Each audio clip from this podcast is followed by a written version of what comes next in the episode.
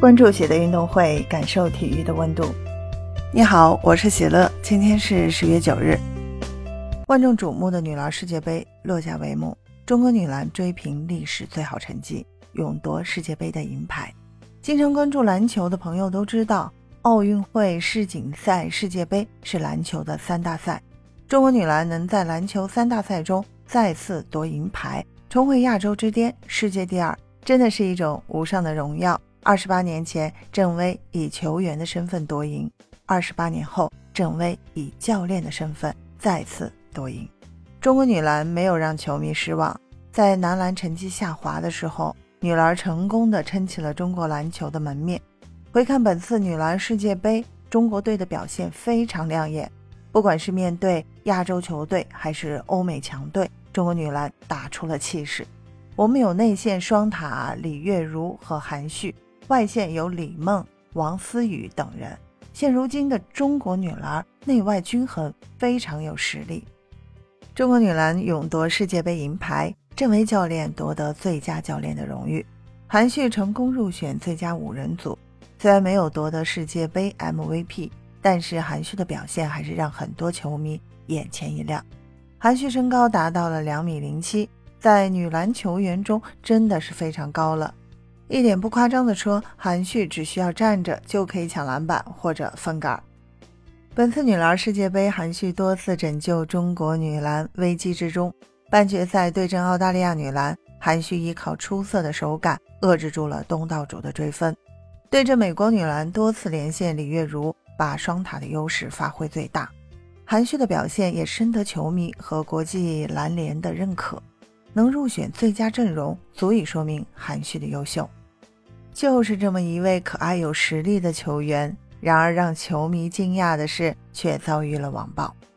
代理中国女篮勇得银牌，韩旭说出寒心一幕。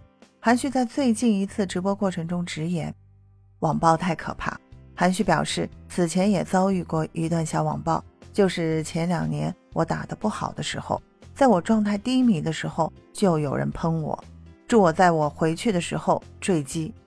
我的妈呀！这话他都说得出来，反正当时挺难的。韩旭是中国女篮的骄傲，为了能够提高自己的实力，为了能够带领中国女篮夺得更好的成绩，韩旭选择去 WNBA 历练。其实，经常关注篮球的朋友都知道，女篮的薪水是很低的。比如有些球员去打 WNBA，赚的钱甚至还不如在国内打球赚得多。但是韩旭等人呢，毅然决然地放弃了国内的舒适环境，选择到 WNBA 历练，真的是值得点赞和支持的。反观有些键盘侠，可以说是无脑喷，竟然说出祝韩旭回去的时候坠机，还有喷李梦是逃兵，不配站在 C 位，让英雄落泪。